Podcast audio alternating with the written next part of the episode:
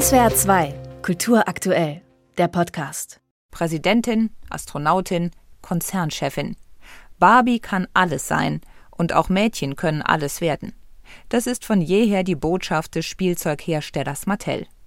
Allein die Wirklichkeit sieht oft anders aus. Und Barbies Image steht auch weniger für weibliches Empowerment als für unrealistische Körpermaße sowie pinke Lebenswelten zwischen Frisiertisch und Klamottenschrank. In diesem Spannungsfeld bewegt sich der Barbie-Film von Anfang an.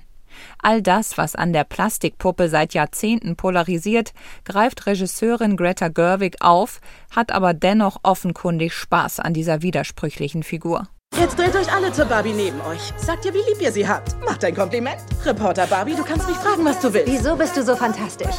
Kein Kommentar. Die Handlung beginnt im Barbie-Land, einem Wunderwerk der Ausstattung. Alles, von der Milchtüte über die Möbel in den wandlosen Häusern bis zu den Outfits, ist detailgetreu dem Spielzeugkosmos von Mattel nachgebildet. In dieser rosa durchgestylten Traumwelt haben die Barbies das Sagen.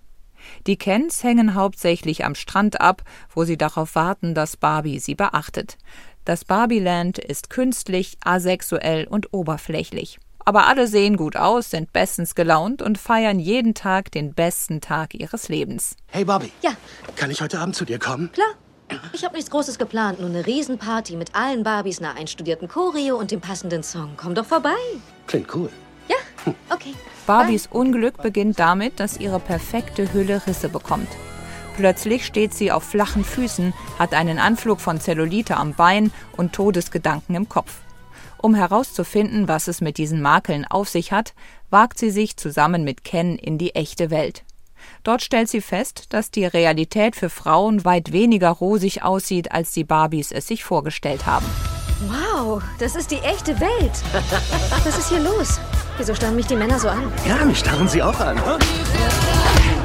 Während Barbie erfährt, wie sich Sexismus und Machtlosigkeit anfühlen, kann Ken sein Glück kaum fassen. Er sammelt alles, was er an Infos über das Patriarchat bekommen kann und verwandelt Barbieland kurzerhand in Kendom, eine Welt toxischer Männlichkeit, in der Frauen nur das Bier servieren dürfen. Das Drehbuch zum Barbie-Film hat Regisseurin Greta Gerwig zusammen mit ihrem Lebensgefährten Noah Baumbeck geschrieben. Das mehrfach Oscar-nominierte Autorenduo ist bekannt für seine hippen Großstadtgeschichten und cleveren Dialoge. Im Barbie-Film deklinieren sie feministische Diskurse virtuos rauf und runter, bringen die nicht zu erfüllenden Ansprüche an Frauen auf den Punkt, mokieren sich über die Mechanismen der patriarchalen Gesellschaft genauso wie über ihren Auftraggeber Mattel, der Barbie als Ikone des Feminismus und der Diversität promotet, dessen Chefetage aber weiß und männlich daherkommt.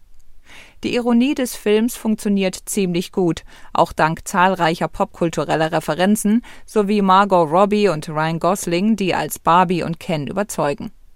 Dennoch bleibt ein schaler Beigeschmack. Denn bei aller offenen Kritik an dem, wofür Barbie steht, bleibt der Film doch vor allem ein Marketinginstrument, das Mattel neue Käufergruppen erschließen soll. Gerade dass Barbie als selbstironische Ikone der Popkultur inszeniert wird, macht den Film wirkungsvoller als jeder Werbespot und bei allem Spaß und Glitzer auch ein bisschen perfider.